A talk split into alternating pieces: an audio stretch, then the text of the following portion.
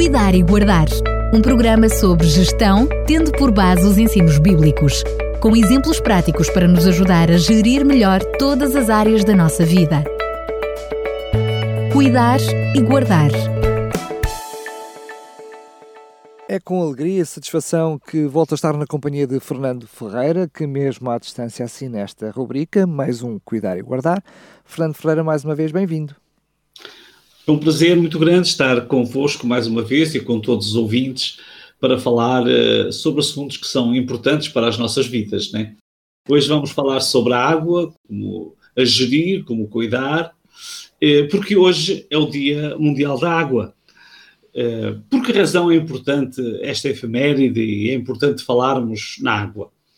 Eu encontrei um pensamento que eu achei muito interessante, vamos refletir um bocadinho sobre ele, de um poeta brasileiro Remison Aniceto, ele nasceu em 62, portanto é um poeta nosso contemporâneo, e achei uma frase interessante. Ele diz que sou 70% água, 30% terra e 100% emoção.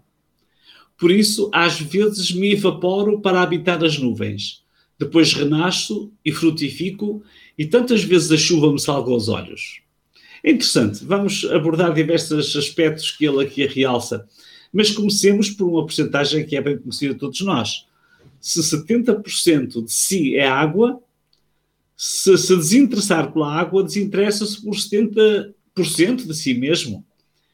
Eh, precisamos de perceber que este é um componente importante da nossa vida, da nossa saúde, do nosso bem-estar. Hoje já bebeu água? Já lavou os dentes? Já tomou um duche?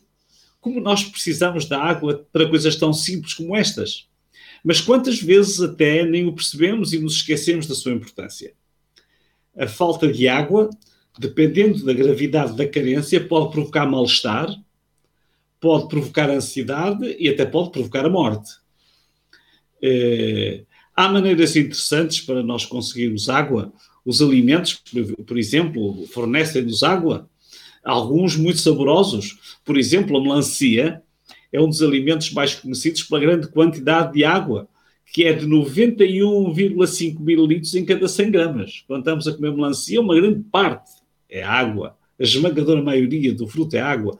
As nectarinas, por exemplo, 87,6 miligramas em cada 100 são água. A ameixa, estamos a falar de frutos que normalmente comemos no verão, são muito ricos em água. A laranja, que eu gosto muito, tenho referido diversas vezes, tem menos um bocadinho, tem 86,8. Mas, efetivamente, nada substitui um copo de água fresca. Podemos usar sumos e outras coisas, são formas de, de, de ingerirmos líquidos, mas a água é água e a sua simplicidade é fundamental para o nosso bem-estar. Dependemos da água. E não é preciso argumentarmos muito, porque sentimos isso na prática. O Dia Mundial ou Anual é realmente, como dissemos, o 22 de março, e esta data visa alertar as populações e os governos para a urgente necessidade da preservação e poupança deste recurso tão valioso. Eh, a gestão dos recursos da água tem impacto sobre vários aspectos e vários setores, nomeadamente na saúde, como referimos, na produção de alimentos, na energia, no abastecimento doméstico e sanitário, na indústria, na sustentabilidade ambiental. E as alterações climáticas provocam graves impactos nos recursos da água. As alterações atmosféricas, como tempestades, períodos de seca, chuva e frio, afetam a quantidade de água disponível e colocam em risco os ecossistemas que asseguram a qualidade da água podem provocar um desequilíbrio entre os estados em que encontramos a água.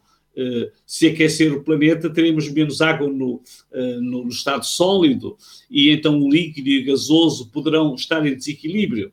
Bom, uh, é importante que nós percebamos esta e tenhamos esta macrovisão da importância da água. a comemoração ou surgiu no âmbito da Conferência das Nações Unidas sobre o Desenvolvimento e Ambiente, que decorreu na cidade brasileira do Rio, em, eh, em 1992. Os países foram convidados a celebrar o Dia Mundial da Água e a implementar medidas com vista à poupança deste recurso, promovendo a sua sustentabilidade. Uh, pensando nisto e pensando no Brasil, há muito pouco tempo vi um documentário sobre a Baía de Guanabara, que é a Bahia que todos conhecemos, localizada no estado do Rio de Janeiro, eh, mostrava a sua beleza, que é uma beleza indescritível, é muito bonito aquele lugar. Falava sobre as preocupações com a poluição, eh, falava também sobre eh, a falta do, do saneamento básico, da poluição industrial e também no flagelo dos plásticos, que alguns naturalistas retiravam do fundo da Bahia faziam mergulho e tiravam os plásticos. Logicamente, num gesto simbólico, porque a quantidade de plásticos é enorme e que prejudica realmente a saúde e o ambiente. Como tudo seria muito melhor se todos tomássemos consciência destas coisas.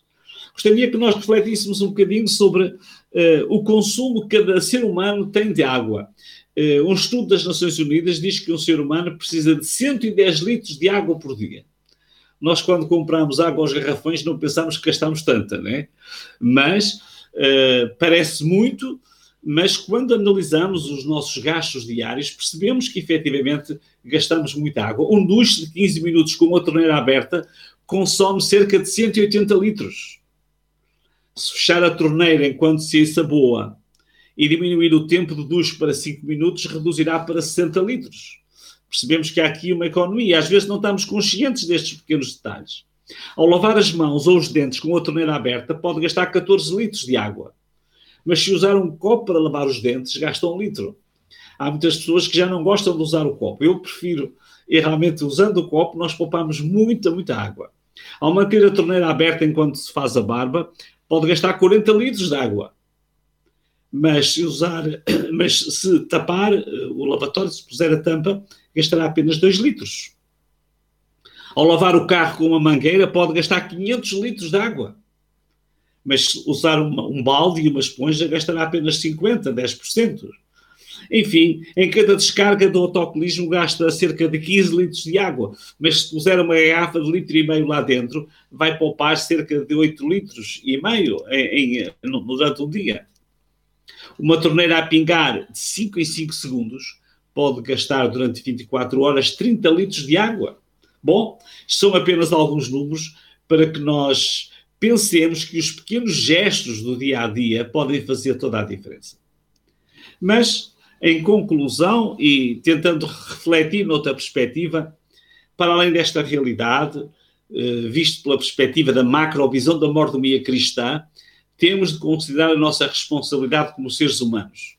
Eh, ponderando uma vez mais naquilo que o poeta Aniceto dizia, somos 70% de água e 30% de terra, quer dizer que somos 100% material. Mas ele diz que 100% é emoção também.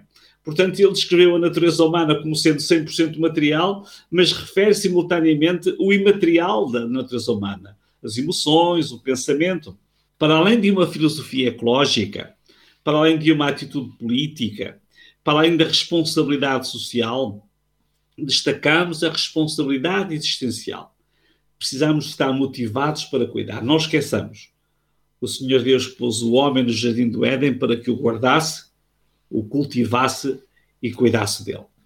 Focando-nos um pouco mais no lado imaterial, termino convidando o prezado ouvinte a refletir sobre uma experiência vivida pelo mestre dos mestres num dos momentos em que teve sede. Como humano, teve sede.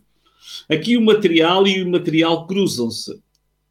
Certa vez, Jesus, passando por terras de Samaria, na localidade de Sicar, estava com sede. Era quase meio-dia. Uh, provavelmente num dia e numa hora de muito calor, e diz o texto de João 4, 6 e 7, na versão do livro: Cansado da longa caminhada, Jesus sentou-se junto ao poço. Apareceu uma samaritana para tirar água e Jesus pediu-lhe: dá-me de beber. Jesus aproveitava sempre todas as oportunidades para ir um pouco mais além, sem, se, sem desconversar, desconversando, porque o verbo desconversar quer dizer deixar de conversar, ou em português de Portugal quer dizer descambar para o gracejo mas há um significado de desconversar que eu acho interessante. É desviar-se propositadamente do tema de uma conversa ou de discussão, mudar de assunto. E Jesus fez isto. Mudou propositadamente o tema. E aproveitou para chamar a atenção da mulher para outras realidades. A partir do material, procurou chamar a atenção para o imaterial. Sabendo que o que era ter sede, tendo experimentado a secura e a ânsia devido à falta de água, na sua capacidade de ver o coração e ler o pensamento, ele viu a secura espiritual da sua interlocutora. Pensou nas suas necessidades espirituais essenciais para a existência humana e disse: As pessoas que bebem desta água depressa ficam outra vez com sede. Mas a água que eu lhes der torna-se uma fonte sem fim dentro delas, dando-lhes a vida eterna. A mulher ficou perplexa, não compreendia muito bem o raciocínio, mas ficou pensativa. O diálogo evoluiu de uma maneira interessante. Eh, pode ler, se tiver disponibilidade, o capítulo 4 de João, que é muito interessante. A experiência daquela mulher foi impressionante. E ela foi contar a todos os seus vizinhos e disse-lhes que viessem e ouvissem.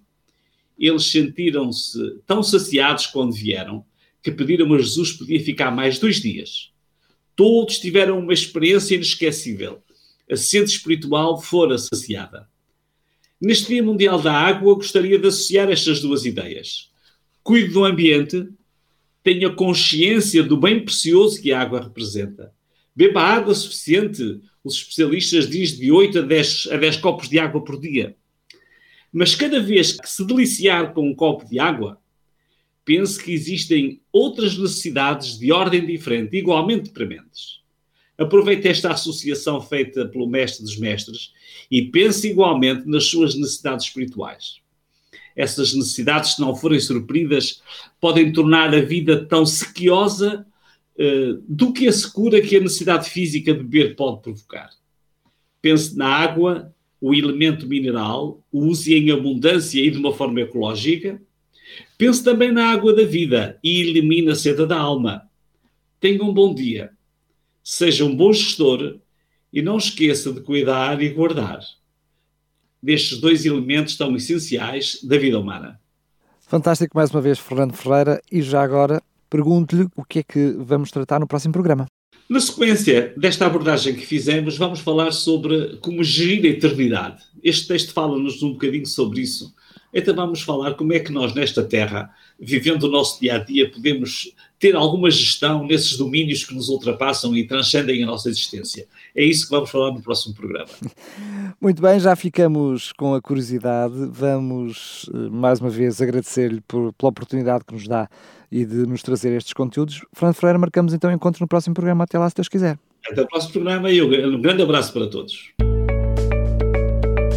Cuidar e Guardar um programa sobre gestão, tendo por base os ensinos bíblicos, com exemplos práticos para nos ajudar a gerir melhor todas as áreas da nossa vida. Cuidar e Guardar